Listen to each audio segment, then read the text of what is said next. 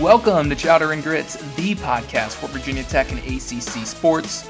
I'm Justin Cochiola alongside Tim Hirth. It's Friday, November 5th. We're talking Virginia Tech football. The Hokies take on Boston College tonight in Chestnut Hill. Hokies haven't won in Chestnut Hill since 2017, so they need to get off the pine there. We're also going to preview Hokies men basketball. It's basketball season, Tim. Ooh. Basketball season right around the corner. Uh, we're going to look at week nine in the ACC, recap that action, week 10 in the ACC coming up, make some picks, do some lines. But before all that, Tim, chop on.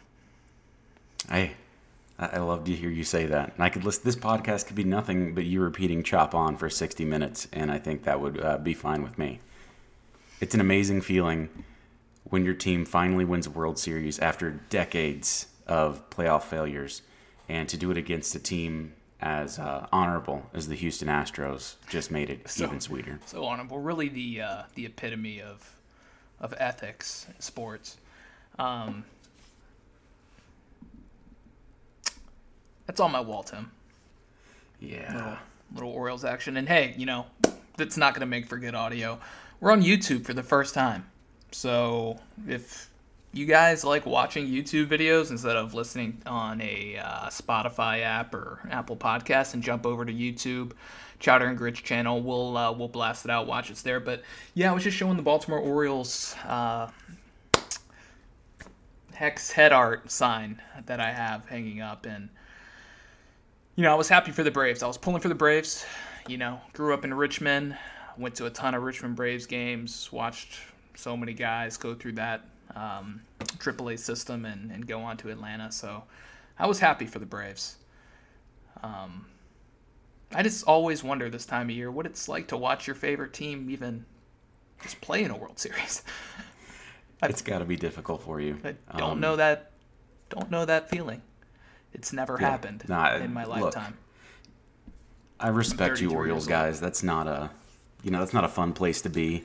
33. But um, you know, Adley Rutschman, right? They're prospects. They're Yeah, always prospects. Adley in the Rutschman, pipeline you got Grayson Rodriguez coming up, DL Hall. go. So, you know, we'll uh, we'll see what happens. But Tim, you're um, you're a new homeowner. I am again. Yeah. Feels real nice. The only problem is you are out memorabiliaing me right now. Hmm. I've got what is the white conversion van version of a basement right now. So Yeah. hopefully I'll be able to get some stuff hung up now that I'm not in DC. Because we moved on the weekend and then on Monday I was in DC, so I haven't had really time to do anything. No, I get that. It took me uh, quite a while to get this place set up, but I've got um, I got a bunch of stuff in here. What I wanted to mention, the first thing I noticed was you didn't have a picture of of me. Well, that's And, because it's I mean, I've got a facing me picture right of you now. right here on my desk You would day. have That a is Tim Tebow book. That is that is correct. That is correct. So it looks like you. yeah. Um. But yeah, so we're, we're glad you're here. We um, took a little time off last week. We had some uh, life things get in the way, um, as that does occasionally happen. We weren't abandoning ship on on you after uh, an abysmal loss to to Syracuse um, at home, which we'll talk about briefly. Uh, Hokies obviously rebounded with the win last week against Georgia Tech, but let's start off with uh, with some basketball, Tim. We're gonna start off with basketball Absolutely. tonight. It's gonna be some fun. I'm good with that. Uh, I'm super excited. So, next Tuesday, I believe, November 9th. November 9th is the day the Hokies open up against Maine. Okay, so um, not a not a tough Black opponent Bears. there, but it's just gonna be uh, be great to see Mike Young and the Virginia Tech Hokies back on the basketball court. Um, some of the key dates for you. So we've got November 24th, NIT season tip off. First matchup is going to be with number 12, Memphis. That's going to be in Brooklyn. And then the other two teams playing in that uh, are Xavier and Iowa State. So um, win, lose, you still got some solid programs you're going up against. So that's, um, you know, I love November men's college basketball because you have so many like awesome, just little I don't even know what you call them, like pocket tourneys. You've got the NIT Yeah. season tip off, you know, Thanksgiving week. You've got the Maui Invitational, uh, which the Hokies played in a couple years ago. You've got, I don't know, all kinds of things. So you just keep uh, Yeah. every time you turn into ESPN, there's there's some kind of basketball tournament going on. Um, Well, that so- app just is crucial this time of year. I mean, when college basketball starts, and virtually every college basketball game is now televised, that means there is never not sports on. Um, and whether that be, you know, a throwaway game with Lafayette and Lehigh or, you know, whoever else is playing. Some of the best games I watched last year were those small colleges going at it on E ESPN3 with, you know, an announcer who's probably a sophomore com major over there just going wild at every basket. That's awesome yeah. and I'm excited for that uh, season to roll around. Yeah, there's no doubt. So, some of the other big matchups, and I mean, I'm going to go through them, and most of the big matchups are before January 1st, which is interesting. So, you've got December 1st, Big Ten ACC matchup. Hokies uh, are playing number 21 Maryland. Uh, December 4th is the ACC opener against Wake Forest. That's in Cassell Coliseum. December 17th, you've got the Basketball Hall of Fame shootout. That's against number 23 St. Bonaventure. And then you follow that up with two road games at number 9 Duke on December 22nd and number 19 UNC on December 29th. So before January 1st rolls around, before 2022 strikes the calendar, there's going to be a lot that we know about this basketball team. I mean, that is uh, quite the slate um, heading into kind of the bulk of conference play. And then after the new year, You've got uh, a road game at UVA on January 12th. Um, then you're on the road at FSU. You're only playing FSU once. Uh, that's January 29th. Uh, and then, you know, a really kind of lovely matchup against uh, the Wahoos on Valentine's Day, which um, super sweet, if you ask me. And then you host UNC on February 19th. And then you just throw in a bunch of the other kind of mid-tier programs in the ACC with NC State, Clemson, things like that. So um, a lot of high-profile matchups a lot of opportunity for for Virginia Tech to add some respect to their name. I'm I'm a little surprised they weren't in the in the top 25 to start the season. I mean, Yeah. you know, we're looking at uh, a bunch of preseason polls, you know, like the way too early polls and things like that, and you know, we saw Virginia Tech as high as I didn't go back and check, but I want to say like 12 to 15 range, and Yeah. uh, now they're just unranked, which you know, any college basketball preview you read about the ACC, it's almost like Virginia Tech doesn't exist, which is interesting because they made the the NCAA tournament last year. Um, and there was even an article on ESPN previewing the ACC, and they talked about the top four teams in their opinion, which was Duke, uh, Virginia, North Carolina, and Florida State. And then some of the others that made the tournament last year, Clemson, NC State, they make the tournament last year. Nope. Uh, another one, and they just didn't. They didn't even mention Virginia Tech, um, which was shocking. But then they say, "Oh, the team that we're overlooking is Virginia Tech," so that's where they came up in the article. So, uh, pretty interesting. Um, but you know that'll obviously settle itself on the court.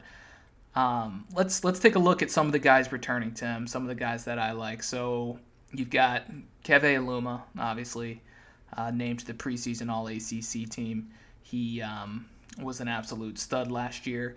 Did struggle in some of the big games uh, last year uh, against North Carolina in the ACC tournament.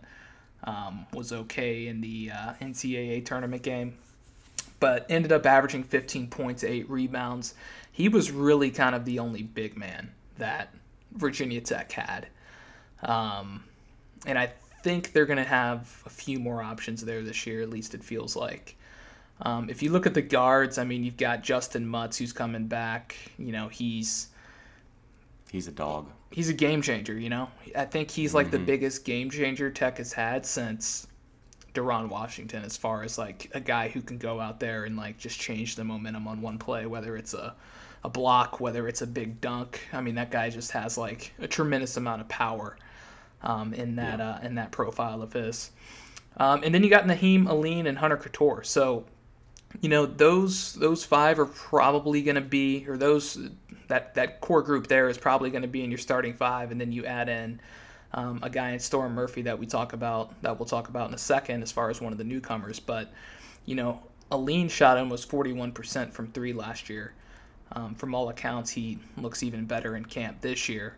Um, Cattoor is going to be a guy who's probably in and out of the starting lineup depending on the matchup, but somebody Right. who is going to be a sharpshooter off the bench and and really um, be somebody that the Hokies rely on. And then you know David N'Guessan. I, am I saying that right? That's a tough one, man. Yeah, I I can't. think it's I, in, yeah. I don't even want remember to the right pronunciation. now. Um, But averaged almost 10 minutes per game as uh, a true freshman last year. He's somebody that Mike Young has been super high on um, in uh, in the preseason press. So I'd look for him to really kind of play that uh, complementary role to um, Aluma when Aluma comes out of the lineup, or potentially even being in the lineup at the same time. You know, he'll give the Hokies some much added size, and then you know, you've got guys like John Ojiako and Darius Maddox. Ojiako's a guy who's really battled injury, but it sounds like um, you know he's he's going to be able to contribute at least a little bit this year. Darius Maddox hasn't really been getting a ton of buzz. I mean, if you uh, think back to, to him, he was highly touted. Um, I think he was a top 80 recruit in the 2020 class. You'd like to think he's going to have a role this year. We just haven't really heard his name much from from Mike Young, so something to watch there. But any um, any other comments there as far as you know just returning and kind of what to expect? No, I mean, what to expect, we kind of have a good idea of based on what we've seen. I mean, we all know the system. Um, we know the strengths. Right now, obviously, the strengths in the team are one through five, both can stretch the floor.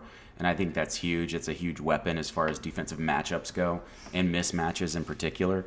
Um, so being able to stretch the floor with literally any one of your players is a huge advantage, especially in a Mike Young offense, which relies so much on ball movement on the perimeter, trying to find that three point shot, being that it's predicated on it, even if the shooters aren't the best, which we've seen has been a little bit of an issue in years past, and that's not me picking on anyone in particular. Um, but you know, you get shooters that may not shoot the ball well, wide open looks. It doesn't always work out in your favor, and that was an Achilles heel that would pop up time to time.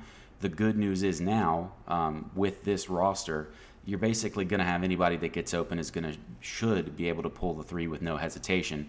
Um, you know, I feel like it's a strong roster for a Mike Young style team. Um, a lot of good passers, which I think is a huge key to this offense being successful. Uh, you know, one of the issues, and I don't know how big of an issue is going to be, is there's not a lot of athleticism that jumps off the page um, when you look down the roster. And where I see that maybe being an issue is defense. Um, you know, this isn't a team that I expect to play extremely good defense. I think it will be a little tough. Um, interior, exterior, it, could be rough. I mean, that could be a problem. But I think if you're going into this season, you're planning on outshooting everyone anyway. So depending on the shots falling, you know, you should be fine. But on off nights, having to fall back on that defense, you know, we'll have to see. The jury's still out on that. Um, but other than that, you know, we've got to rebound well. And last year was hard. You know, Aluma, I thought rebounded extremely well given the task that was put in front of him. But at times against bigger teams, you mentioned North Carolina. Um, you could tell they really wanted to pick on him. They they went after him physically, um, and you could see at times it affected his game. And um, you know, I think Aluma will be able to be played at the four a little bit more. We won't be relying on him as a as a five in that case as much. Although he's obviously going to be able to give you minutes there. Um, I'm excited. I mean, as far as the Mike Young style of basketball, I think this team is far more suited for that style and what he wants to do than any other team he's had just because of the three point prowess of the players that we have on the roster and the ability to stretch the floor. It's, it's something we haven't had to this point. Yeah, and I think you bring up a good point defensively. I mean, I'd say probably their best defender is Justyn Mutts as far as like the guys who are going to be starting. Yeah. Uh, you know, I don't know if Radford was a great defender, but what he gave you was, you know, rebounding and, you know, the ability to, to block some shots. So he, he was. And the ability to create his own shot in a yeah, way that is so also offensively relentless. uh, big loss, especially just from like you said, creating your own shot and then the offensive rebounding. You know, he um, small in stature, but the guy just knows Cool. how to rebound. I mean, he's a phenomenal rebounder. So that that is a big loss. Probably one of the reasons I think Virginia Tech dropped out of the top 25 in the preseason poll was um, Radford's dismissal from the team and and going on to uh, to Texas A&M, but you know, it is what it is. Uh, Wabissa Bede is another guy who, you know, not known for his offense, but you know, big time That kind of defender, very physical. Um, so, you know, that's a guy who will be missed in in certain uh, situations. But um, if we kind of look at arrivals, and the guy who's going to be replacing Bede is Storm Murphy, um, and hmm you know, depending on you know what interview you're listening in, Stormer, Rat, Paperboy. Um, you never know what Mike Young is going to call one. the guy, but um, you know he he seems to be a pretty big fan, and you know uh, Murphy was a four-year starter at Wofford, started 120 out of 126 games. His first two years, Mike Young was there, Keve Luma was there, so there's definitely some some chemistry um, that he's going to bring in. And then, you know, before Mike Young came here, that Wofford team made it to the second round of the NCAA tournament. So um, right. they've been there before. That's some good experience. I think he's going to fit in perfectly with this team and give them a, a dynamic uh, threat there at the um, at the point guard position and somebody who can score. I mean, Virginia Tech really hasn't had that since since Justin Robinson and um, you know Robinson was a huge part of that Sweet 16 team. Um, obviously was a leader on the on the floor, and I, I really kind of expect Murphy to pick up that role. Uh, he averaged almost 18 points, three rebounds, four assists per game last year. Um, so you know I think that's just big time production that the Hokies are going to look for. Um, you also add into the mix Sean Pedulla at point guard, who uh, sounds like he's going to play a fairly big role. So Mike Young seems to be pretty pretty high on this kid. Highly touted. He was the number two player in the state of Oklahoma, 165th overall in the recruiting class, and uh, should really give the Hokies uh, some nice nice production off the bench at the point guard position. Um, and then another arrival, Lynn Kidd at center. Um, only played one year at Clemson uh, before transferring, um, but you know probably somebody who can who can play in that um, that center role um, when needed, um, but didn't play a whole lot at Clemson. So it'll kind of be remain to be seen kind of what he uh, what he can do. Anything um, I missed there from an arrival standpoint? Anything you're looking forward to? No, I think you're spot on. I think all eyes are on Storm at the moment. Um, you know, he seems a guy to be a guy that can do quite a few different things to help your team win ball games offensively. Um, you know, he's certainly got the stat line to back it up, and you know, from a team that still played pretty well every year he was there. Um, it's a good addition. It's a much needed addition. I, I think the big thing is, like you've already mentioned, uh, Boots transferring off the team it hurts because he's kind of the one player we don't have right now. The one archetype we're missing is that kind of guy that can go out in the paint and slug it out and come out with a, a layup or um, you know a contested shot that can go in. Um, when I think of players like that, I think of uh, Julius Hodge for NC State, a guy that it, it was almost like street ball when he was in because he wasn't much of a shooter, but the guy could literally go to the paint, get fouled, and get you a bucket just about every time. Um, and, right now, I think that's going to be the important piece to identify is where's our guy that when the clock is winding down to, you know, zero zero, who, who, who where's the ball? Who- you know, we're going to need somebody that's going to be able to penetrate. And I'm not saying we don't have it. I think that's just going to be somebody we're going to have to identify. And, and sure, there's potential in the team. That guy's probably already on the roster.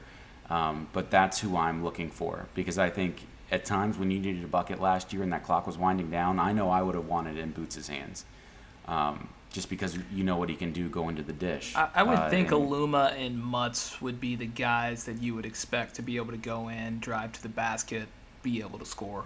I mean, Yeah, Mutts, Mutt, Mutts. I think uh, you know, Aluma. I think he can give you that more too, finesse, but I, less he- He's more of a finesse guy.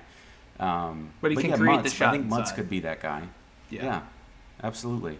And we'll see who it ends up being, but I think identifying that person is going to be is going to be important, and we'll see early on at least who they try to get, uh, you know, penetrating and, and scoring some easy buckets. So we'll see.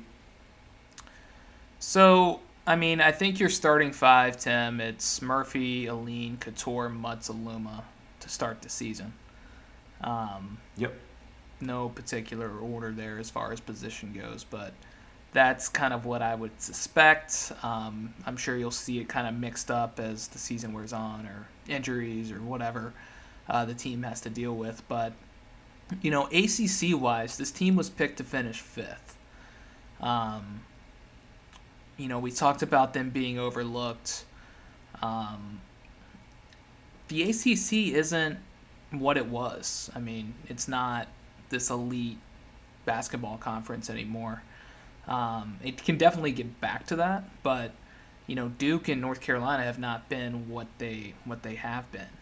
Um, and you've got Duke; they're the highest ranked ACC team at number nine. Um, this is Coach K's last season. Um, you know, everyone is drooling over this Paolo Banchero kid, who you know he's going to be another one and done for the Blue Devils. So you know, we'll see how that works out. Um, I kind of look back to the year Virginia Tech played Duke in the Sweet 16 with Zion Williamson and um, what's the kid on the Knicks now? The um, power forward. Um, the the the two to Zion at Duke. You know what I'm talking about. He went like number two in the draft, I think, or number three. Can't remember his name. Justice um, Winslow. No, not Justice Winslow. Okay, just um, throwing out a Duke name there. Yeah, he he plays on the Knicks. I see his face. I can't remember his name right now. Um, and you had guys like, uh, man, I am blanking on this entire team. The kid who was drafted by the Bulls. But anyways, you know that team was um, supposed to win the national championship. You had Zion Williamson, who, you know, he's this like unbelievable talent. You know, he's going to be like the next LeBron James. Um, at least that's what he was being touted up to be. And then, you know, they get to the Elite Eight. They almost lose in the Sweet 16 to Tech in overtime. Um, and that's really kind of what Duke has been. I mean, they, they won the national championship in 2015. They really haven't done much since. They've gotten to a couple of Elite Eights. They haven't been to the Final Four since 15. They haven't won the ACC outright since 2006. Wow. And the last time they won the ACC tournament was 2010. So Duke is Duke. Um, you know, I, I mean, they're going to be solid this year. I expect them to make the tournament, something they couldn't do last season. Um, then you look at UNC, you know, Roy Williams is retired. Insert Hubert Davis. Me personally, I'm not on the Hubert Davis wagon. I think I give him a year and a half before he's probably, you know, escorted off the premises to Chapel Hill. And nothing against Hubert, just doesn't strike me as as the guy. Um, you don't want to be the guy that follows up the legend. That's, I mean, that's a tough one for anybody. Yeah, I just. But we'll I, see. It was a weird we'll hire see. to me. It was just a weird hire. Um, but it is what it is. So we'll see what happens. And I mean, UNC is a team that's very similar to what they were last year. So um, mm-hmm. they're a team that got much better as the season went on. I felt like. Uh, but they were a team that really struggled with, with foul troubles. They, they seemed to be undisciplined at times. Um, and they, they just didn't seem to have like the one dude that a lot of these like top tier basketball programs have. So remains to be yeah. seen what UNC yeah. will be. They're going to be a tough out. Um, Florida State to me is the best team in the ACC. Yep. I don't know why we can't give Florida State respect. Um, they were picked to finish third, I think, in the ACC, behind Duke and North Carolina, of course, because Duke and North Carolina are called Duke and North Carolina. Um, but right. what uh, what Leonard, Leonard, Hamilton has built there um, is is pretty impressive, and he's always got experience. He's always got size. He's always got super physical players. Really, what yep. Florida State has struggled to do is get get through the tournament. Um, they just seem yeah. to to really kind of shy away from that moment for whatever reason or come up short. And they've really been the highest seeded ACC team the last uh, couple of seasons. So we'll see what Florida State can do. But, you know, as far as my top five finish, him, I've got Florida State. I threw Duke in there at two. I've got Virginia Tech three. I've got UNC four, and I've got UVA five. I think yeah. UVA um, they've lost quite a bit. I don't know if they've got any like dudes on that team. I mean, they're going to be solid. They're going to be tough to play against. It's a Tony Bennett coach basketball team. They're going to be able to beat anybody. Um, but they don't really scare me this year. Yeah. So No, I mean they don't scare you, but UVA, the, the system and the coaching is so good. They can beat anybody. Yeah, it, it's it's so much less about dudes in Charlottesville than any other team. Um, so I feel very confident. Five or six is where you're going to see the Cavaliers, and I'm with you on you know they don't have the dudes thing. Um, but they run a system and they have a team dedicated to that style of play in a way that pretty much no one else in the conference does. Um, and you just see Tony Bennett, he gets the most out of whatever he's got because of that. And so I'm not betting against the Hoos at all. So You what do know, you I- I got? think what's your Florida what's your top five? I mean, it would be somewhat similar to yours. I don't really see anybody else sneaking in there. Um, you know, I, I think UNC maybe I'd have them in UVA flip flopped. Uh, you know, we agree on FSU. I, I think FSU. What it makes FSU special is they're so balanced every year. They never have a hole, right? Like other teams, sometimes they're tall, they're athletic, but maybe they can't shoot or they can shoot the eyes out, but they're not tall or athletic, or any combination of said three pieces. FSU always has height. Always. I mean, they are never short in the height front. They always have great athletes on the perimeter and the interior. It's not one of those teams where they got one or two good athletes. They've got a bunch of great athletes. And even more important than all that, they always got at least one guy that can shoot the eyes out on that basketball team. And, and you know, I'm talking about impressive shooting when you think back to Bacon and what he did. And they've always got one guy like that. That's just an absolute stud. And so I expect FSU to continue to be the same balanced basketball team. And yeah, Leonard Hamilton, man. I mean, the guy doesn't get the love he deserves. I think nationally. I mean, people should be talking about him more than they do. Uh, but FSU, they just man. If you told me 15 years ago, 10 years ago, we'd be talking about FSU like this, I wouldn't have believed it. Um, And then compared to where they're at compared to their football team. Oh gosh, yeah, no kidding. I mean, the Seminoles would love for those two programs to switch places, but uh, you you couldn't talk about two more dissimilar trajectories. It's crazy, Yeah. absolutely crazy. Yeah, no. So I mean, it's gonna be uh, it's gonna be a fun season. You know, you got to, uh, you know, for those on YouTube, you got to get your popcorn ready. Um, That's right. I got but, one in uh, a box somewhere. you know, can't wait to see Mike Young go out there and do his thing, and just wait to see what he says in these press conferences and post game interviews, and you know, just kind of uh, enjoy all that. But let's uh, let's jump over to football, Tim. Um, and of course, that you know, let's to to finish it off like. You know, I think Virginia Tech can easily make uh, the tournament this year. They should make the tournament. The expectation is to make the tournament. Um, I'd say Sweet 16 is, uh, I don't want to say expected, but if you want to put some some expectations on the program, I'd say Sweet 16 and then see where you can go from there, basically. But um, Yeah. this is definitely a Sweet 16 caliber basketball program if, you know, guys stay healthy and they're not dealing with, you know, some, some unforeseen circumstances. So, uh, it'll be fun. Hopefully, they can get back there, and uh, you know we'll see. Uh, we'll see where it goes. I'm excited, man. College basketball is special. Uh, you know, it all always rolls around at the right time, and unfortunately, we need this distraction. And I say unfortunately, it was the same way last year. Um, it, it, it's good to have them back, and again, watch ESPN, man. It's the way to go. I don't know if I can quad box it on the Apple TV, but I'm gonna try. Yeah, you probably can. I don't know. I haven't tried I hope that so. before. I mean, they're the only streaming device with the quad box. I didn't even I didn't even know apps they that had use it. that capability. So Yeah. I'm gonna I'm gonna have Yeah. to look at that. Um, Right.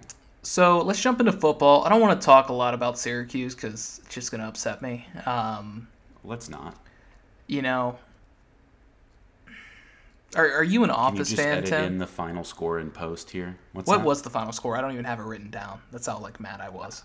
I've purged it from 41, my mind. I mean, I can tell you how it ended, roughly. Yeah, I know how it ended. Um, are, do you do you watch The Office, or Mhm. have you seen The Office? Yeah, so absolutely, remember Andy and Ryan? yeah, Yeah. So Andy gets promoted to regional manager after Right. you know Michael Scott leaves, and there's this like Will Ferrell character that, that runs through, and you know the uh, the James Bond guy, uh, whatever his name is. Um, he's in Uh, um, Idris Elba. yeah. Andy becomes regional manager of a paper sales company. Never made a sale. Literally could Right. not make a sale, but here he is in this leadership sales position. You've got Ryan, who somehow still hanging around, who's this like fraud, criminal, bum, Right. you know. But they're there. They always find a way into the building. And honestly, after watching that game, I just felt like our entire staff was made up of Andy and Ryan's. Um, you could make that case.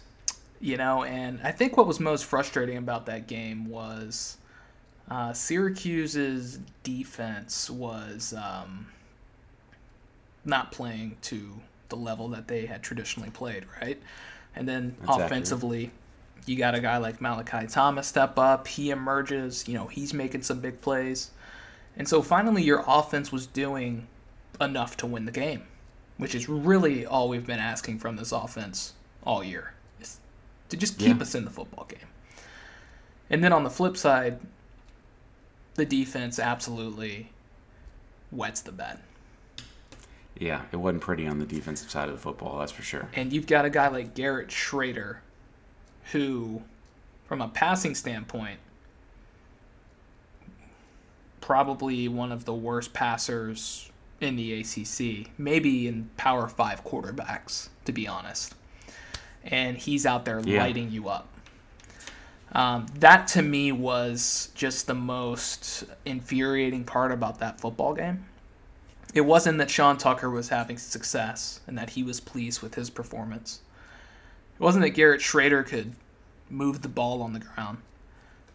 We kind of expected that to happen. It was the success they found through the air. And, you know, the last play of the game, like you look at the photo, you know, Dorian Strong was right there. So I can't even Yeah. say it was bad defense. I mean, he was right there. You look at his arm. I mean, it's a game of inches, right? And it just Yeah. it went it went against Virginia Tech. Um, but it's just everything that kind of led up to that point. Um, it was just kind of like the icing on the cake, and for me, it cemented the future of of the staff. Um, Yeah, I and, agree. And and whether you know how however that shapes up and um, I wasn't expecting Whit to come out and make an announcement and fire Fuente on Monday because that's just not how Whit operates. Like he just doesn't do that. Um, I, I stay off message message boards. I signed up for a two four seven subscription last year, two years ago, just to kind of see what was going on. It reaffirmed my hate for message boards because everybody knows something. Right. Um, so I don't even anything I see on a message board, I just assume it's you know fraudulent. Um, you just sound like you're mad because you don't have any sources, man. yeah, yeah, I don't have any sources. That's insider envy, baby. Yeah, no, that's, I know a guy. That's what they say. I know a guy I know who knows guys. this guy who knows this GA on the staff of Georgia Tech, who knows the GA at Virginia Tech, and he said, Yeah, you know, that's my source. that's that's a, that's a legitimate source. Um, I, I don't know why you're that's all it downplaying it, is. but And so- go on. you know, it is what it is. Um, for whatever reason, this team can't win at home. Or I should say, really, a Fuente coach team can't win at Lane Stadium consistently, which I just uh, I've never been able to understand. But then you move away from that game, Tim. You go into Georgia Tech. Yeah, They looked better definitely better. for I, I still have issues. for three quarters. They looked Two and a half. decent. Two and a half. The third quarter, they looked really bad. Um, yeah, two and a half. I think. You know, I think um, I don't I don't know if it was poor Georgia Tech defense, um, where guys were running wide open, but what I think part of it was was Virginia Tech Oh, has Poor. has found a running game. Yeah, And- that's the key. You know, with with Malachi Thomas, you know he carried the ball 25 times. That's a, the most a running back has ever carried a football under Justin Fuente. Um, At Virginia Tech, and he had 103 yards, and Blackshear added 14 carries for 183. So the team had a total of 237 rushing yards. And what happened? Love it. There were a ton of plays that opened up down the field. Guys running wide open Funny open. how that works. It's either I don't know if they were schemed open at times. I don't know if it was just blown coverage. I don't know if the receivers made a good play. It is what it is. But there were a ton of guys running wide open. Trey Turner Yep. most notice, noticeably. You know, he had two plays over 60 yards. It was the first two plays of the year Virginia Tech had of 50 yards or more. So that just shows you how bad this offense has been. That We're eating over here, baby. it's week Golly. game eight, week nine, and you don't have a single Yeah. play over 50 yards, and you play in the ACC. And you play in the year 2021? Hard, hard to really Mind-blowing. kind of fathom. But the team had a season high in yards at 491. They had 329 of those yards at halftime. But what really kind of stood out to me, Tim, um, wasn't the end result. And I didn't watch this game live. I had uh, my daughter's four-year-old birthday party. Priorities. So I went back and watched it, and I had I already knew they won, and so I'm watching it, and at the end of the game, I'm like, how did they only win this game by nine points? Like it felt like they won that game by three touchdowns. That's what it felt like to me at the end of the game, but they only won it by nine points Yeah. and it was really that third quarter, early fourth quarter that really could have flipped the game the other way. Had Sure. after that big Jahmyr Gibbs run for 60, 70 yards, whatever it was, and then the Virginia Tech defense coming up with the fourth and one stop. Had that not happened, I, you know, Virginia Tech easily could have lost that game, a game in which they just could not put away. It felt like they had so many opportunities to just put it away, put it away, put it away. And they just couldn't do it. They couldn't get in the end zone. So that was kind of my biggest takeaway. I mean, great to win. It's always great to win. Get back to four, four and four, five hundred. Stop the bleeding. You know, gives you a little bit of momentum. You still got a shot at a bowl, which really pains me to say that. You know, we're we're going into game nine of the season and we have a shot at a bowl. Um, but that's uh, the reality of Virginia Tech football right now. Um, but We got a streak to restart. it's it's uh, you know Georgia Georgia Tech is not a, a good football team. They're a young team. They're a developing team. I think Geoff Collins has them moving in the right direction, but just watching that game, you just I left it and I was like, you know what, this team, they won, great. They should have won by a lot more points, and you play a better opponent, you lose the game, which is what we saw the previous three weeks. Yeah, I mean, I mean, you hit on it. You know, it's interesting. You see a lot of the stuff we've been screaming for, a lot of fans have been screaming for, which is use your 11 running backs properly. 17. Please establish the run at some point in the season. And finally, our prayers were answered largely because of the game Malachi had last week against Syracuse. I think the staff finally felt comfortable establishing the run. Although, you know, I would argue, regardless of Malachi's game last week, they should have been working harder to establish the run in the previous games because of the pressure on Braxton. And, you know, it's the elementary aspect to that that really drives me nuts is that we shouldn't be this far into the season realizing this or making these changes. I mean, this should be something that's addressed within one game, yet here we are, and we have to be, you know, we have to act surprised when we see Braxton, who struggles the th- throwing the football, who all year we've kind of just ignored our stable of running backs. And to finally see success offensively in a rough offensive season when we finally use the running backs. And here's the thing about the success that Braxton did have the throws weren't good. The throws weren't good. They didn't He, need he made a lot of throws that had a lot of room for improvement. You know, could have easily Yeah, hit but- some guys in stride. And there, there were a couple good throws in there, but There for the most no, no, part, no. you're throwing to wide weren't open guys, and he can't he can't hit them consistently. Right. But my my only thing there is if you want to get your guys more wide open, and we've had wide receivers that have struggled with separation all year. Heck, not all year, multiple years. Help the guys out. Establish your run game. It couldn't hurt. And, you know, I liked what I saw from some of the play calling. I think we were making good strides.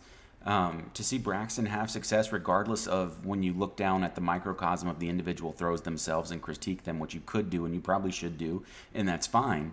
Um, the bigger issue to me is, is something we still haven't solved at this point, which is halftime adjustments kick our ass every single time. Yeah, You know, I mean, we went in. I major think takeaway. Braxton went in. What was it, 200 yards at half? And maybe he ended with 251 or something like that. Yep. I mean, and it's not like the game was out of reach. We were. It was a one-score ball game in the fourth quarter, and it shouldn't have been. And and that that frustrates me because these are issues that I see ahead of time. Where yeah, Georgia Tech's not a good football game or a fo- good football team, and we shouldn't be having these issues against Georgia Tech. I mean, to have the offense stagnate, stag. Whoa, the country came out on that one. Stagnate to that extreme is concerning, and it wouldn't be as concerning if we hadn't seen this rerun every other game for the past three years.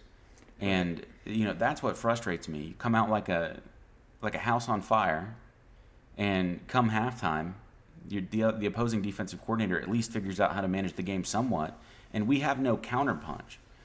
Um, I want to establish that counterpunch. I want to be the team that doesn't need the counterpunch we, we don't have that killer ability to step on someone's throat and keep it there throughout an entire game. And at year six, in year six, against the bees, that's when you should be able to squash them. And we haven't been able to do that, and it's very frustrating. Well, I mean, it was Um, just it was just more horrible play in the red zone. I mean, Of, of course, they stalled on three separate red zone possessions, Yeah. um, and they were able to get some some field goals out of that. But it's like how how many more weeks is it going to take to figure out these red zone issues? Um, which to me, it's just not going to be figured out. They can't execute No. in the red zone. So I don't really know what the deal is there, but you know, it's just it, it goes back to this team and what's so frustrating about this football team is there's talent on this football team. one hundred percent. Whether or not Braxton is an elite passer or not, we know he's not, right? But athletically, he should be able to do enough to keep you in games. The way that Virginia Tech's been using him hasn't been ideal, right? No, Um, and you, you look at their record and they're four and four.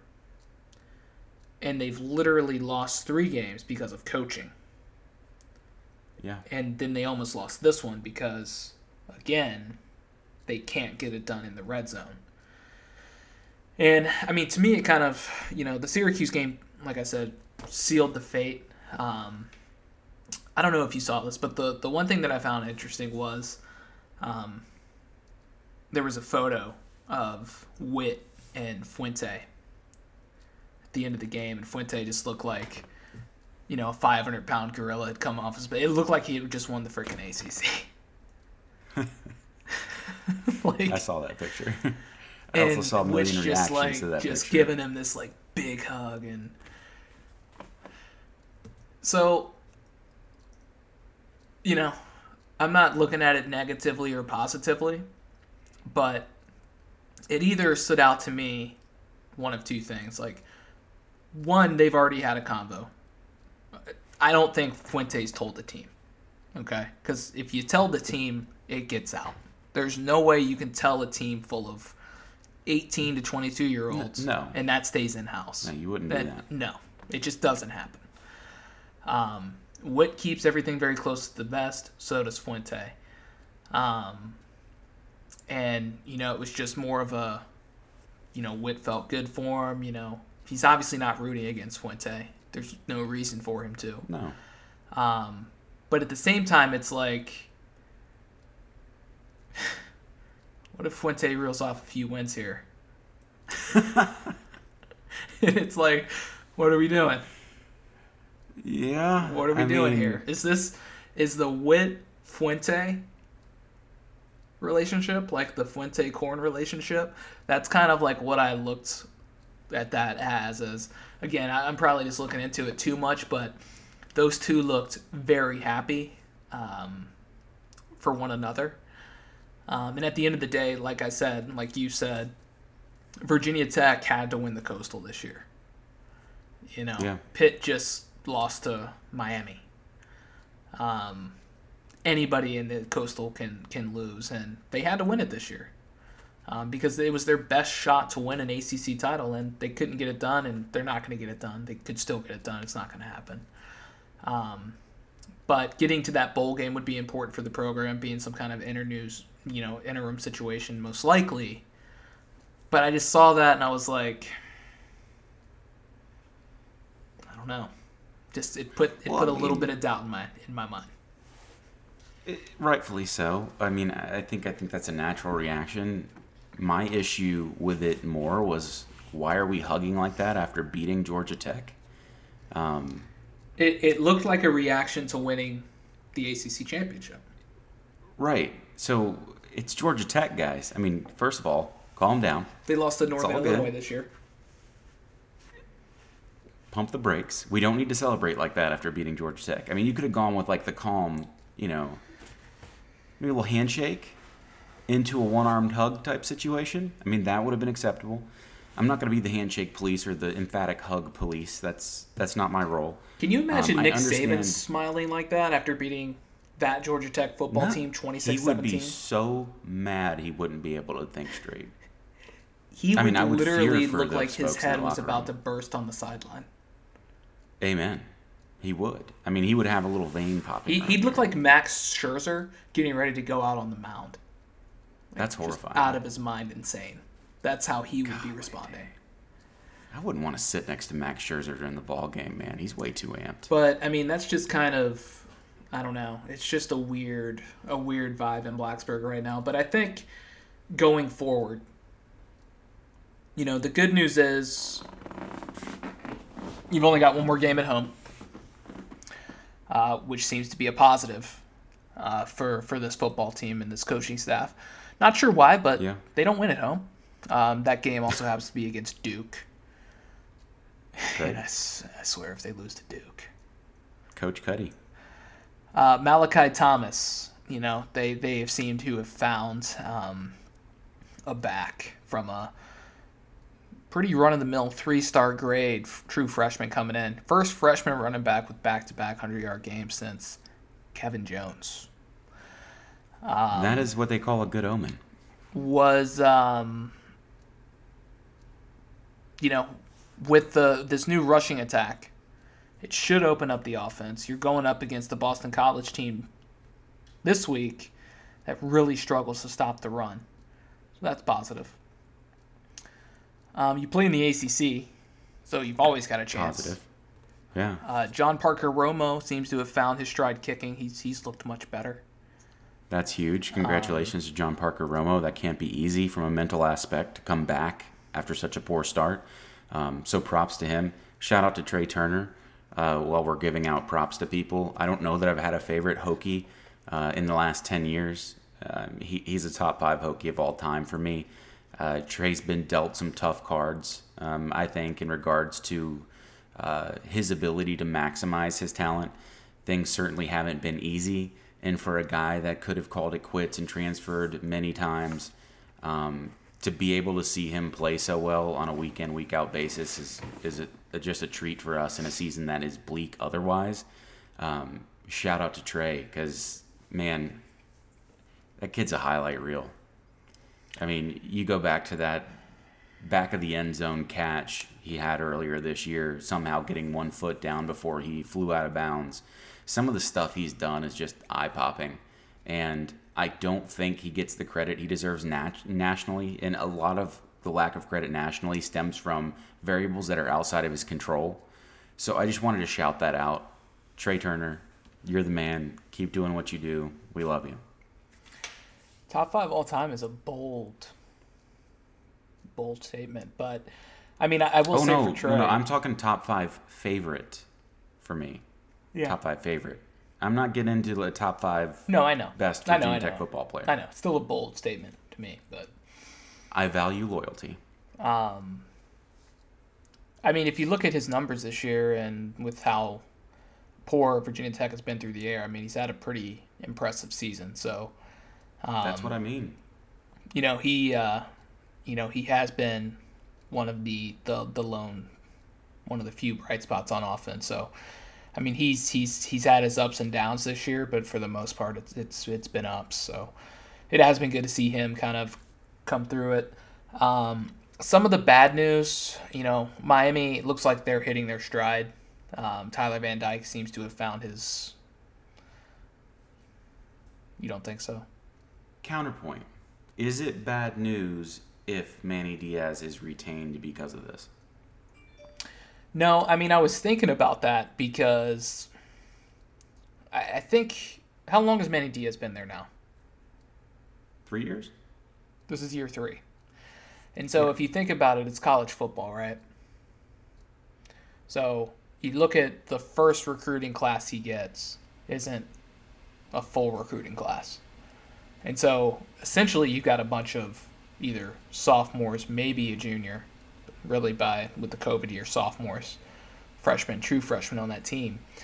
And I was thinking about Tyler Van Dyke, who I believe is a true freshman. Mm-hmm. I mean, that to me is an endorsement for the type of guy that Diaz can bring in. And what Diaz has done well is pull guys out of the portal. And so you mix that in with recruiting and being able to find these kids. I mean, that's that's been kind of the issue with Florida State, right? Not to say like Willie Taggart, they should have stuck with him or anything, but they've got these fast triggers on these coaches. You know, you give a coach three years. Well, you, you just you just wasted three years. You just you you dump the water out into the ocean because what you've Yeah. done is you've taken three years of that coach's recruiting for his system. You've brought those kids in who are barely acclimated to the program. For the most part, freshmen and sophomores aren't contributing at a high level to a program of a say of a mature Miami program. And so really if you want to really see it through, give the guy at a minimum 4 years, ideally 5. Now, not all things being equal, you should be able you can be able to kind of see the writing on the wall, but what I'm saying is in Diaz's case is they've struggled to find a quarterback. They brought in D'Eriq King last year. They went what nine and three, Yeah. and then D'Eriq King wasn't right all season, and then they had to go to a true freshman quarterback, who, you know, outside of Central Looks Connecticut great. State, you know, struggled for a couple of weeks, was making some true freshman mistakes, and now all of a sudden they're winning games. He's catching his stride. So I don't know if it's like, you know, I if I'm Miami, I'd give I'd give uh, Diaz one more year, but uh, you know, assuming that they finish. I mean, out they're the year they're strong. working their way into that, right? And I think I think with Diaz finishing strong is going to be key. Um, you know, there's been a lot of I don't want to say culture issues because I hate to throw everything under that umbrella, but something about that locker room hasn't seemed right. At least when you look into last season, um, there's Same just been some Florida State. issues that it make takes you think time to get that out. It does. It does. But if you see another issue where that something's just not feeling right, I don't know, man. I mean, because the counterpoint to your argument with the three-year thing is if you know the red flags, and these guys in the AD know more of the red flags than we do from the outside looking in. If you see some of those red flags at three years, depending on the environment, depending on what the contract situation is, looking at recruiting classes, you know, there's a whole bunch of variables you want to look at. But sometimes it is right to pull the plug after three years, you know. And I, I know Sometimes ideally, like I, you, sometimes you want to get ahead of that because then you run into the scenario where you can hang on too long, and there may be some things that are just non-negotiables that happens to a coach, and the next thing happens, recruiting starts to decline. The next thing happens, fan interest starts to decline. The next thing happens, donations start to start to, to dry up, Wow. and you're left six years down the road, and you're holding Unless you're the bag at oh now, Miami, hoping for things to get comes to the better. games anyways. Well, I mean that's true, and I wasn't talking just about Virginia Tech, even though I was using that year six as an example. But I mean, this is any program I'm talking about here. You can do damage to your brand, you can do damage to your fan base, your donor base, all that stuff that can take time to rebuild. So at some point, it, it is time to, to, to pull the plug, strike while the iron's hot, while the fan Right. base is still into it. At a normal school, Miami's fan base is never into it. I mean, you Um, can usually tell, right? Like, don't get me wrong. Like, and I mean, should be. D- Diaz be. is not an X's and O's guy. no, Okay, he's not like he's not there for his coaching. Okay, no, I, I hope not. he's a recruiter. Okay, he's He's Mr. 305. yeah, he's Mr. 305. He's a guy who can walk in and sell you on the program. And I mean that's that's what you need sometimes as a college coach. That's what Urban Meyer is. Hey, That's very clear Justin now. Fuente could use a little more pomade. Yeah, and I mean Slick it back. I guess Fuente's not an X's and goes guy either because he's, he's not calling any plays. Um, but that's kind of what I mean. It's it's like you know what Manny Diaz is. Okay, he's, he's not a great X's and O's guy, even though he's calling the defense this year. Defense has sucked. I mean, he's a. I want to say he's a passable X's and O's guy because of what he's done in his career as a defensive coordinator, but even I'm starting to not be able to say that with a straight face. So, go on. I mean, what what's the difference? And I'm I'm being I'm being real here. What's the difference between Manny Diaz at Texas as their defensive coordinator and uh, Tony Elliott at Clemson as their offensive coordinator? He had a, The shades of orange. he had a couple years of success, then had a really bad year, and hmm I, I gotta say, like, you know, I, I think if these guys were great, great football coaches, look at Alabama. These Alabama assistants leave every single year, and they don't do jack when they leave. They suck. And I mean, you you watch it happen year after year after year. Then they all come back to Alabama. They all go back and they're like a interim whatever intern, whatever the hell Nick Saban job title gives them, as like a, oh yeah, I'll, I'll let you back in, but you're in the doghouse for thinking that you could go to Tennessee and coach, you know, or or whatever. But like Dude, is a- seriously, like you've got so much talent at these programs. You're cherry picking talent. That you're choosing the talent. The talent's not choosing you, right? You're turning talent away. And then when things get a little difficult, you can't execute. Right. You have one of the worst offenses in the ACC. To me, Tony Elliott's stock has, I mean, it has plummeted. I have No zero interest in Tony Elliott as a head coach right now. And I, I, I, I'm not saying he can't rebound, but I'm just saying, you know, you look at all these Alabama assistants, you look at these guys that have just eons and eons of talent, and it's about it's it's about the player a lot more in college football than it is about the coach. Not always, but a lot of times it is. Especially when you have five star after five star after five star lined up. Yeah. I agree. I mean, how many good uh, coaches have sprung off the Bill Belichick coaching tree? I mean, McDaniels is any? too afraid to go back out on his own. Well, I would be too if I were him.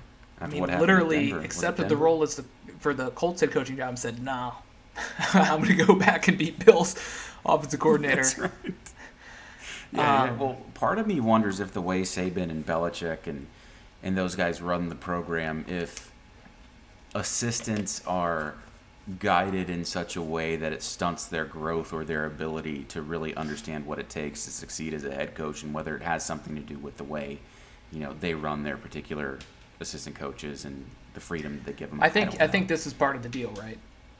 yeah, You're you're an offensive coordinator at Alabama. Your name's Jeremy Pruitt, for example. Okay. You can't go to Tennessee and be Nick Saban because you're No. not Nick Saban. So No. guys aren't going to put up with that from Jeremy Pruitt. They'll put up with that from Nick Saban because Nick Saban is a god in that room, on that campus. He is Yeah. Alabama football. In that state. I mean, in that Same state, thing with let's be real. Belichick. And I mean, you're going to put up with something from a Bill Belichick or a Nick Saban that you're not going to put up with from a Bill O'Brien or a Jeremy Pruitt. Oh man. And it's Bill just, I think that's part of the challenge, right? Because you know, look at Matt right. Patricia in, in uh, Detroit. He Yeah. tried to be, he tried to be Bill Belichick. Matt, you don't, you haven't built that. You don't have that credibility to, to go in and command respect like Bill Belichick. You have done nothing other than ride on Oh. Belichick's coattails. Although I will say it's a shame Patricia didn't work out because I love the way he wore the pen in his hat. I do that when I wear a hat sometimes. And I Like mean, when I it's was it's hanging my unfair to blame here. anybody for failing in Detroit. So That. True, Lions are cursed. We all know that. So I don't know how we got down that tangent, but yeah, I just realized we haven't even previewed Boston College yet, so we should uh, we should get a move on. we got to pick it up. Um, I'll fly through the ACC Week Nine recap here. So Miami uh, beats Pitt, uh, 38-34. Whole lot of passing yards. Uh, 519 for Pickett, three scores, two ints. Uh, both were were pretty um, detrimental to Pitt's success. Uh, Van Dyke once again 426, three touchdowns, and like I said, Miami all of a sudden a team. They've got wins over NC State and Pitt. That's probably two of the top three teams in the conference right now, and uh, Yeah. things are looking up for the old uh, old Hurricanes. You had uh, Florida State. Um, I, I hope nobody had Florida State covering because that was the biggest backdoor cover I've ever seen. Um, with the meaningless fumble return for a touchdown at the end of the game that gave Clemson the 10 point win instead of a four point win. And just another one of those games where you're like, you're watching Clemson and you're just waiting. And you're like, okay, guys, Mhm. today's the day. Today's the day you're going to do something. And nothing really happened. So, um, unfortunate for them. Four for 14 on third down, but they get the win. They're still uh, 7 and 1. Aren't they? Remember they lost twice. Somewhere around I, there. I can't remember. Um, but yeah, just not just not very good. Um, no, they've lost twice at least. Boston College at Syracuse three times. Boston College at Syracuse. Um, you know, Syracuse gets the 21-6 win. Uh, this was really the kind of game I expected from Syracuse and Virginia Tech, to be honest. But um, got it about a week later. Not a whole lot going on for Boston College these days No. you know, Patrick Garwo has been okay at running back, uh, but the quarterback position is really holding this team back. Um, 293 yards on the ground. Sean Tucker surely pleased with his performance, uh, running over uh, for over 200 yards. Uh, Syracuse outscored Boston College 21 to three in the third quarter. Um, so, we on the Carter Heisman hype train yet? what's that? We on the Carter Heisman hype train yet? Yeah, yeah, I think. Um, I, I think figured so. Um, Wake Forest 45, Duke 7. No surprise there. Wake really good, Duke really bad, and that's kind of what happens. Uh, first time in school history, the Demon Deacons uh, have started 8 and 0. We didn't talk about it last week because we didn't have a show, but Wake put up 70 against Army. Should be a fun game this week against North Carolina. And I think they uh, cracked the top 10 this week, They which did. is, um, I don't know if that's ever happened. So, I don't think it has number Um, number nine in the country, I believe. So yeah, um, big deal. Notre Dame 44, UNC 34. Tar Heels now 4 and 4. Um, they captured a lead in the third quarter. Uh, they quickly squandered it, never recovered. Kyren Williams uh, had a 91 yard touchdown run, 199 on the ground. Um, UNC just not very good on defense. You know, that's Not that's at all. really all there is to it. And their offense is not what it was last year. So they're really struggling to uh, to really kind of stay in these games. So um, the disappointing season continues for, for Carolina. NC State squeaks by Louisville 28 13. Um, big, uh, what was it? Big fourth quarter, Tim. You know, I Mhm. think Devin Leary had three touchdowns in the fourth quarter. Uh, Yep. What's going on with their running game? I mean, their running game has been struggling of late. Bam Knight was the leading Ever since- 23 yards. Chandler Zavala went down, which was their second best offensive lineman, I would gather. Um, left guard plays next to Ike Ekwonu. Uh, and it's just it hasn't seemed the same since he went down. Um, you know, NC State continues to deal with those consistency issues I mentioned on you know two podcasts ago now, where you know they're kind of struggling for offensive consistency. Um, they figured it out at the end. I, I, think they had three drives at the end of the game that were uh, that were long and exactly what you wanted to see for the prior three quarters. But uh, the defense still compl- continues to play admirably, losing three of their best starters to this point. Um, Cyrus Fagan, Peyton Wilson all going down, C.J. Clark on the interior.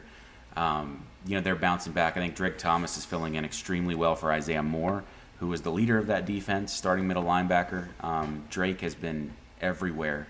Um, and one of the, he's one of those players that just seems to have it when it comes to being around the football. But the bigger thing to me is, you know, Tim Beck looked conservative the entire game. Uh, opened it up towards the end of the game. What do you know? They score points. The bigger deal to me here is that Devin Leary continues to play pretty good football quietly. Yeah. Um, he's up to 21 touchdowns, only two interceptions on the year. Uh, and I think, you know, if it wasn't for Kenny Pickett, we'd probably be talking about Devin Leary being the best quarterback in the ACC. And, um, you know, those are the breaks. But as of right now, uh, 21 and 2, some of the throws he made in the game against Louisville were absolute NFL throws, and um, NC State just needs to figure out how to leverage that arm more, and uh, they'll get out of this offensive inconsistency issue they're having. Last game of the week, uh, which was like at 10 p.m. Eastern time, which I don't know how Virginia got screwed with that, but. Um, on the road at number 25 BYU, 115 combined points 66-49 BYU gets the W. UVA actually had the lead 42-38 at halftime. Then in the second half, three and out. Then they had a nine-play, 80-yard touchdown drive, a one-play fumble, an interception on the next drive, turnover on downs, and meanwhile BYU scored four touchdowns on six possessions, uh, one of which was to to run out the clock at the end of the game. So um, that's that's kind of the deal with with UVA, right? Is they've got the high powered offense, but their defense cannot cannot slow teams down. Now, if you've got a team no. like Virginia Tech that can't move the football, I'm sure they could you know come yeah. up with a stop or two. But when you got an offense like a BYU, you know it's a different story. So. Um, still a big day for Armstrong. The thing to watch there left the game in the fourth with a broken rib, so that's something to uh, to monitor going forward to see kind of how he deals with that. But that's it for uh, week yeah. nine in the ACC. Tim, let's jump over to the Boston College preview. So, um, a little uh, Friday Night Lights ACC action in uh, in Chestnut Hill. So, four and four Hokies, four and four Boston College Eagles. Um, I've really, you know, I've given Boston College the benefit of the doubt for, for too long. Similar to how you keep you buying have. Clemson. Um, yes. I, am gonna put I'm gonna put the Boston College bottle down. I can't I can't do it anymore. Um, yeah. Since Jurkovec went down with an in- injury, you know they've been kind of a disaster. They've got four straight ACC losses. They're only averaging ten points per game in those conference yeah. matchups. Uh, Dennis Grosel has been, well, gross. I mean, kind of gross to be honest. Six touchdowns, seven interceptions on the year. Really, the only bright spot on the offense has been Zay Flowers, who feels kind of like the modern day version of Calvin Johnson, meaning great, great talent at receiver, but nobody to throw him the football. Um, and you've got like a Patrick Warco who leads the team in rushing does okay behind an offensive line that's been good, um, struggling at times, but there's just no threat throwing the football. And, um, you know, this is a matchup that is actually favorable for Virginia Tech, in my opinion. Um, they yeah. don't have a big threat at running back.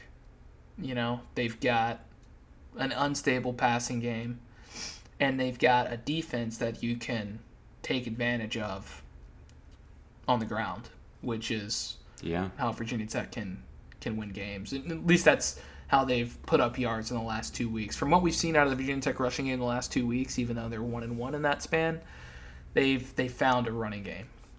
So some of my keys to the game, Tim. You beat Boston College by running the football, and so, um, you know, Sean Tucker ran for 200 yards last week. You know, Louisville ran for 337 yards on 47 attempts. They won by two touchdowns. Clemson had 231 yards on 40 attempts. Those are three of the four losses they had in the ACC. NC State's the only team that didn't put up a big rushing number, had 130 yards, but then Devin Leary had 251 and three touchdowns through the air. So I'm I'd, I'd be expecting a heavy dose of Malachi Thomas and Raheem Blackshear. Um, if the Hokies can't get the ground game going, which based off of what we've seen in the last two weeks, I'd be a little surprised. Um, yeah. It may be a little tougher, but I mean, what are what are your thoughts on that one? I mean, you're, you're absolutely spot on. I think we've got kind of the template of how to play against Boston College right now. When you see the previous tailbacks and how effective they've been, right now the one-two punch of, of Malachi and Raheem, just, it, it's perfect. You know, even though they're not quite thunder and lightning, they are two different backs. You know, and, and I think they play well nicely off of each other. Uh, especially when it comes to being able to run Raheem out on third downs for his receiving abilities um, and kind of work him in more creative ways into the offense. But I mean, the big key here is to just maintain that consistency with the running game and to not abandon it if it doesn't work the first two or three handoffs. Because we've seen too much from this staff that the game plan changes from week to week, seemingly with no reasoning behind it. And this isn't a game where I want to see us have sub 10 carries each for Thomas and Blackshear. We need to do exactly what we did against Georgia Tech because that's the recipe to beat this team. And, you know, th- this is a game where, in theory, you shouldn't have to pass a whole lot. But if you take advantage of the, the soft run defense, you're going to have options for Burmeister to hit, especially if you work in some play action effectively down the field. And you just got to make it easy on Braxton. And how do we do that? We continue to lean into the run game, especially when we have advantages there going in. And I don't care if this was a game against a team that didn't have uh, the same issues that Boston College's has defending the run. I want to see us attempt to establish the run in every game we play from here until the end of the season. The next uh, next key I've got is be opportunistic through the air. So you know, uh, by the numbers, Boston College has the ACC's top top defense. They're giving up 120 uh, yards per game. They've got uh, eight interceptions forced, only allowed seven touchdowns.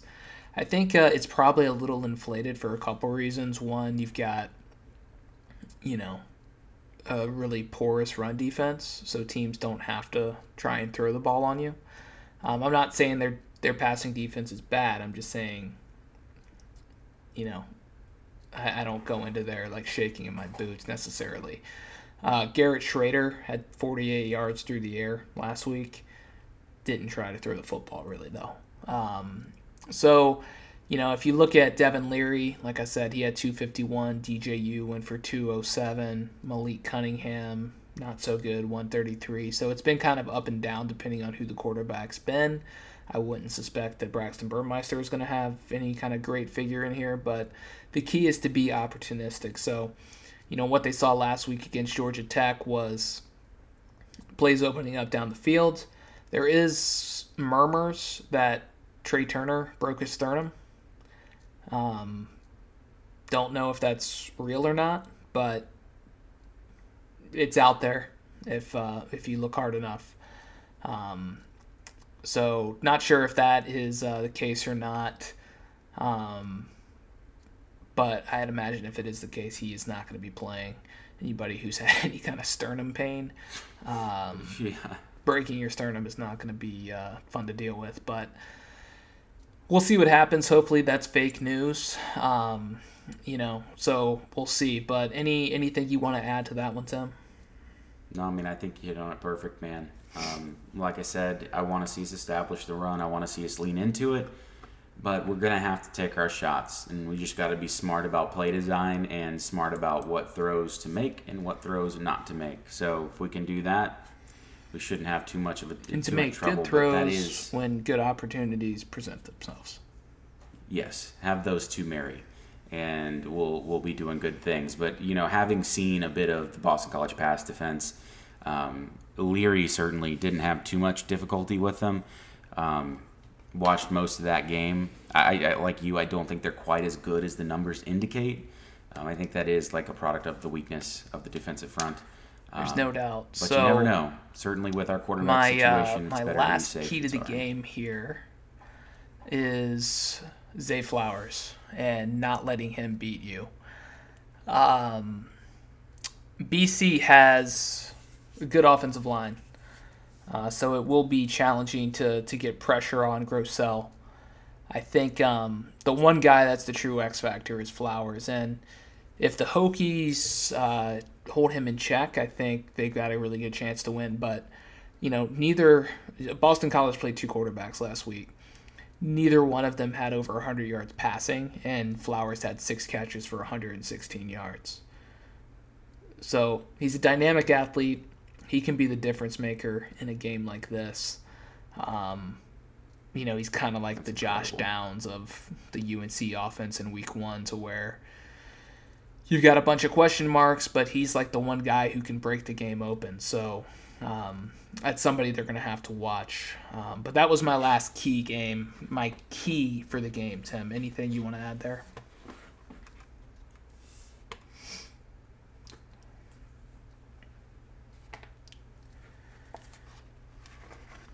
Yeah, you know, we just gotta limit the big plays here. I don't I don't see enough on the offensive side of the football here, especially given the one-sided nature of the Boston College attack, to where we really need to be afraid of long, sustained drives.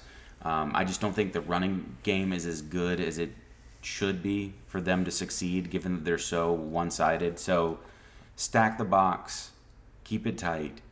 I do, I'm not too afraid of of you know our, our edge players outside of wanting to keep an eye on Zay.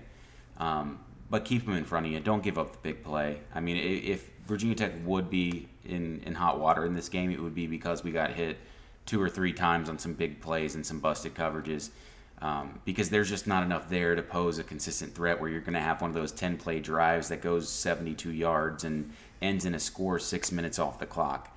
Not the kind of game I feel like we're going to see, only because they're designed to have those drives given that they lean into the run, but they're so one sided it's extremely hard for them to have success doing so.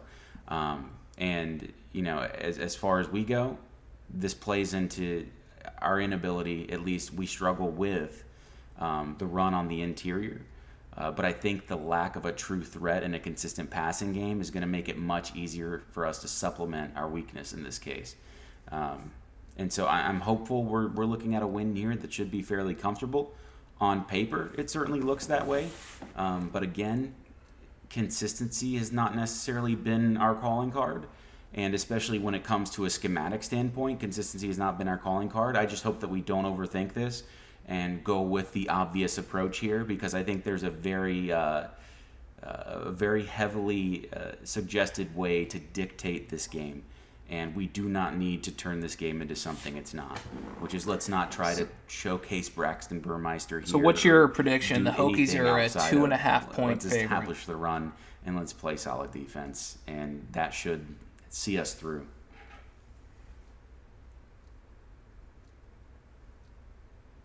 Yeah, I mean, I'm I'm taking the Hokies all day as a two and a half point favorite. I mean, I've been off the Boston College bandwagon since Jurkovec went down. Um, and it's only gotten worse since then, as far as what we've seen from Grosel continues to get worse and worse by the week. Now we're seeing two quarterbacks in, in Boston College really struggling to f- try and figure out how to get a passing game going. It, feels like a really good matchup for us right now. Um, I say. Yeah, I've got uh, Virginia really Tech weird, winning this as well. Um, this feels like a 28-14 type of game to me. 31 So I think it'll be closer like than uh, than maybe it should be, but um, that's kind of where uh, where I'm feeling this one. Let's jump. Sure. Uh, let's jump to some of the other games. So we've got Wake Forest at North Carolina. This is an out of conference game. For the record, um, UNC is a two and a half point favorite. Who you got? Mm-hmm. Weird.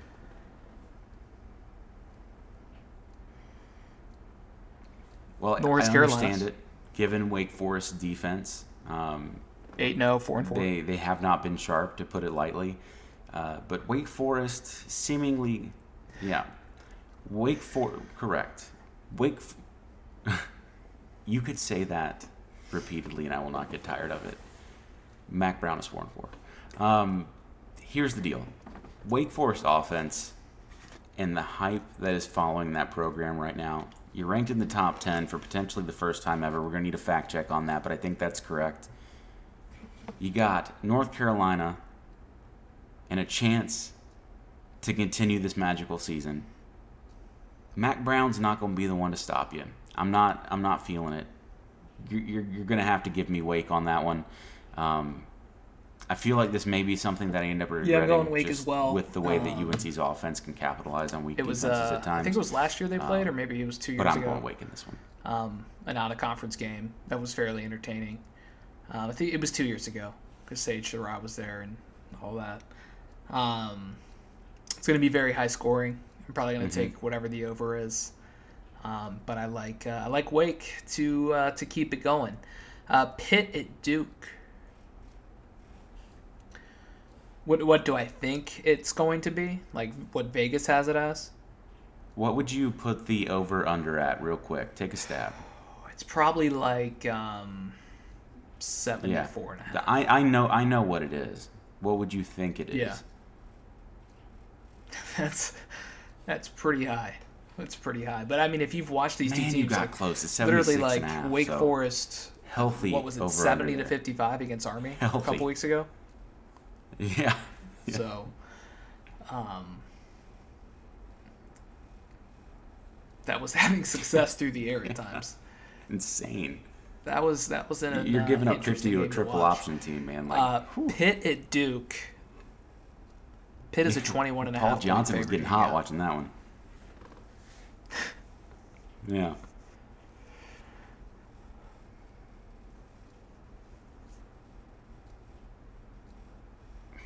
This is a hard one. This is a hard one. I'm I'm tempted at the 21 points. Um, give me Pitt. Duke's an absolute train wreck. Uh, you know, it, it's hard to understate how bad they are at this point. and you know, with with Pitt's offense the way that it is, You you should. um, their defense They're- will do enough. I mean, I'm, I'm not trying so, to downplay or Uh, disparage yeah, Duke I'm too definitely much taking here, but that is I think this will probably be team. covered So, by the end of the I'll first take- quarter. I'll take if I had to guess. 21 points. Uh, Georgia Tech at Miami. Miami is a 10 and a half point favorite. Tougher.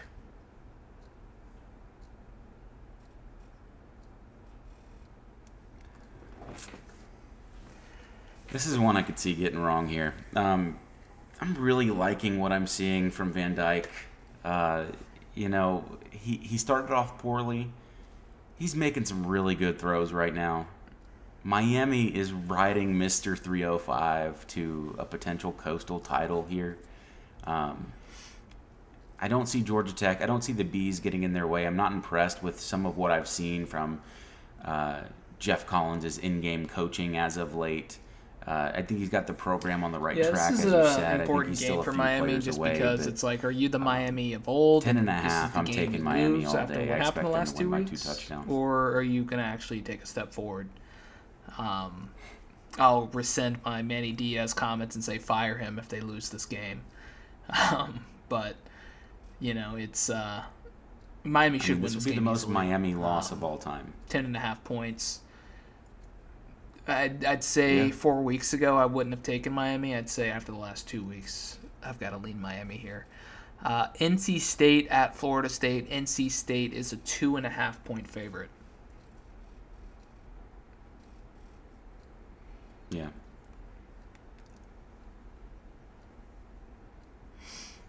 NC State. Um, you know, I, I talk about their inconsistencies all the time, but they keep finding ways to win. Um, you know, they've, they've got two losses, one of them being to Miami in a game where Miami looked really good. And I think that's when we started to see the tide turn a little bit with Miami. And my opinion on Miami has changed a whole lot since then. Um, what I'm seeing out of NC State here that really gives me hope.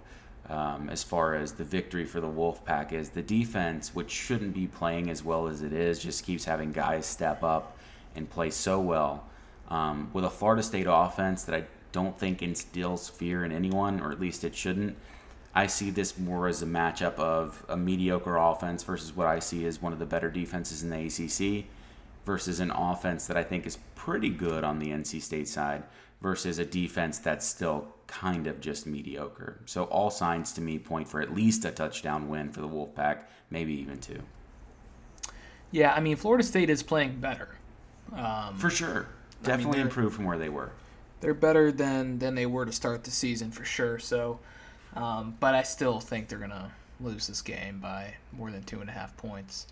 Um, so NC State seems like the easy pick. There's there's a few of these where I'm like, the these spreads are making me uneasy. But yes, NC State wins one more game. I uh, I get my fifty bucks plus another fifty back for my preseason bet on there. Six and a half total wins. Yep. Uh, trash line. So take advantage Terrible of that. Line. Clemson Ridiculous. at Louisville. Clemson is a three and a half point favorite. Who you got? Louisville. Oh. You finally go against Clemson. They've burned me so much. I'm not. I'm not I think falling this line for the Clemson trap. Is finally relative to where Clemson is at. Like this is a realistic line now. Like these lines have been 9, 10, 14 points. Like Clemson can barely score 14 points. It's a reflection of exactly what we've seen all year, which is they they're finally starting to I mean, their offense looks a little better. If they start leaning into Shipley in the way that they were trying to lean into DJU, a little. I, a little. I can see them breaking out, but I'm not picking it yet this week. I mean, I, I like I like Cunningham a lot on Louisville, even though he's very inconsistent. I think he's a hard quarterback to game plan for. I think Louisville has the athletes to match up a little bit with Clemson because I think the, the easier games for Clemson are going to be against teams with not a lot of athletes. And while you're choking to death, I am just going to continue rolling here. Um, you know, I do like what I've seen from Shipley in that running game. So this does pain me a little bit to pick Louisville here, but I, am still I'm standing firm with Louisville. I'm not going to overthink it. Clemson has spurned me too many times, and I will not sit here and tolerate this disrespect to my name and my betting record. I bet five or six of my losses are from picking Clemson. Um, in, in, these games where they're not scoring any points. So um, never again, Clemson, never again. Uh, Louisville all the way on this one. Thanks for the stall there. Kind of. Yeah. Kind of lost it there for a second. I'm going Clemson. Um, I feel like Louisville's fallen off a little bit over the last couple of weeks. Oh, they have. They have. Um, this isn't an endorsement for Clemson because I still don't think they're very good um, offensively, but I think defensively they'll be able to do enough to uh, to win the game by at least four points, which would get them the uh, the cover here. And fortunately for you, I don't have the the updated standings, so you'll save the embarrassment of your overall record. But what's You're your uh, what's your wild card game of the week? Um, you know, Auburn, Texas A&M looks juicy to me at four and a half points. Uh, I see Texas A&M taking that game. Uh, it, it's at Texas A&M, four and a half points. I realize it's an, a really even matchup on rankings, but obviously Texas A&M been super impressive this year. So gig 'em, Texas A&M at home, four and a half points. I see that as a win all day. I mean, how can you not you, go? would think covering covering a spread of four and a half points at home. Yeah, yeah, it's okay. Yeah. It's okay. I like it. Um, I'm going Ole Miss Liberty. Lane Kiffin, Hugh Freeze goes back to uh, to Oxford. I, mean, like that. you're gonna like have to tune into that one. That's spicy. Um, I'm in. Liberty is an eight and a half point dog I think Lane just just lays it on him. I think oh, eight and a half points 100%. is not enough. That line seems a little low to me. Um, so yeah, I like Ole Miss to uh, to run Hugh Freeze and Malik Willis back to Lynchburg. Oh, and you know that's going to be. Oh man, they are going to take so much pleasure in that. Yeah. Um, and and I agree that line is uh, they're giving Liberty way too much credit on that line. Kind of like they're getting and that's not to Willis too much disrespect credit, Liberty. but Yeah, I agree. You know. Which has been a theme for. it's a weak, it's a weak quarterback season. class this year, in my opinion. We also need to discuss the fact that Satterfield may be as annoying to watch on the sideline as Pat Narduzzi. And we don't have to have that discussion today. I just want to make this season long observation I've Well- realized is that he whines just as much as Narduzzi does. Yeah, he, he is a whiner. He's also got some like certified psychos on that sideline that coach for him. I mean, have there you are seen some OSHA coaches in pre-games? violations. I mean, it's it's literally just a highlight reel of OSHA violations pregame. Yeah, it's like a bunch of guys who like really wanted to be in the WWE but had to settle for like Louisville. You're right. They're those guys that did the home video in the backyard wrestling thing. Yeah, yeah. That's they, their they were outlet they now were is like to go an extra on a Kimbo. Slice street fighting video. They're out of pocket, man. They're crazy. Rest in power, Absolutely crazy. Kimbo. Yeah. Well, that's our uh, Yes. that's our show for the day. Uh, any uh, any final words before we sign off? No, no final words except oh, it's weird seeing you when we're talking. I'm gonna have to get used to this. And uh, Yeah. sorry for laughing four or five times as we tried to kick this off. That was, for some reason, extremely hilarious to me because I've Yeah. never seen you live do that before. And um, you know, we'll get better at this. I haven't either. Time goes Personally, on. I've never recorded myself doing it on video. Oh. Oh yeah. I uh, I've got it so I can't even see myself on here. I just min- minimize the window, so I have no idea. That's what I'm- actually I'm smart at. because I'm having a hard time. I keep looking at both you and my screens. Am I even I'm in the talking. frame? I don't even know. Yeah. No, you're you're half the frame. You're gallery view. So Okay, half great. The frame. Yeah. Well, that's our show for the day. We're obviously talking about uh, the video recording, so check out the YouTube channel Chowder and Grits. Uh, that's where these will be posted. If uh, if you want to watch us on video or you know watch it on your computer, whatever you guys want to do, and then of course the traditional uh, Apple Podcast, Spotify. Um, we're just glad you're listening. But Tim, why don't you tell everybody what they can do for us? Leave us a five star review. Tell your friends. Keep logging in on the Twitter sphere and talking to us during game days. Our apologies for the last game day as I was moving and telling movers where to place furniture. Uh, Justin was celebrating birthdays with beautiful children, and we just didn't have the time or the capacity to be tweeting too much. So our apologies. Um, but again, keep interacting with us. Tell your friends. Leave some five star reviews on every platform you listen to, even Podbean, which I don't know why we. If you if you listen to Podbean, shout us out because I don't even know what that is, but I know we put out a link every. Pod Podbean is our. It's essentially what's shooting out the RSS feed to everyone. Ah, it's an RSS feed. I have no idea what that is, but that's what it's doing. So keep RSSing uh, until your your heart's content. We appreciate it. All right. See you guys later. Go Hokies and uh, talk to you next week. Adios.